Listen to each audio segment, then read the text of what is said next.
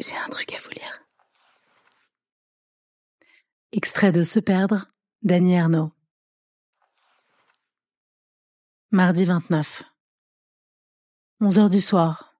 Vers 4 heures, lorsque je l'attendais, une peur très profonde. De le revoir, et donc d'ajouter un après-midi qui, par accumulation, doit nous mener à la saturation et à l'absence de désir.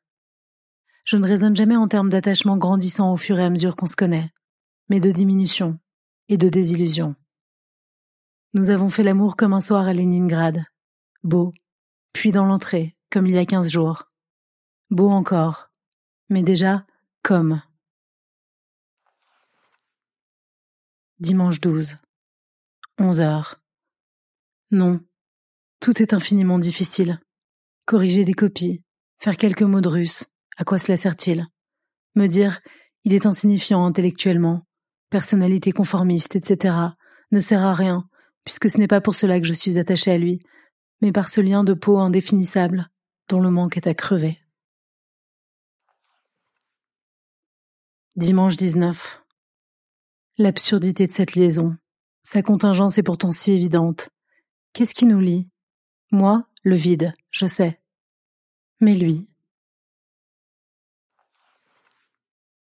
Mercredi 3. Jeudi est loin, si loin, et il n'appelle jamais. Il va falloir rompre, ma vie est trop stupide. Mais pour qui est-ce que je bronze?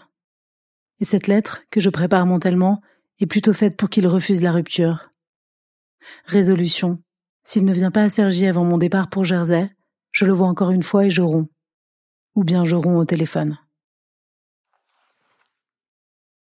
Mercredi 15. C'est donc aujourd'hui. Je regarde les arbres, le soleil sur l'herbe.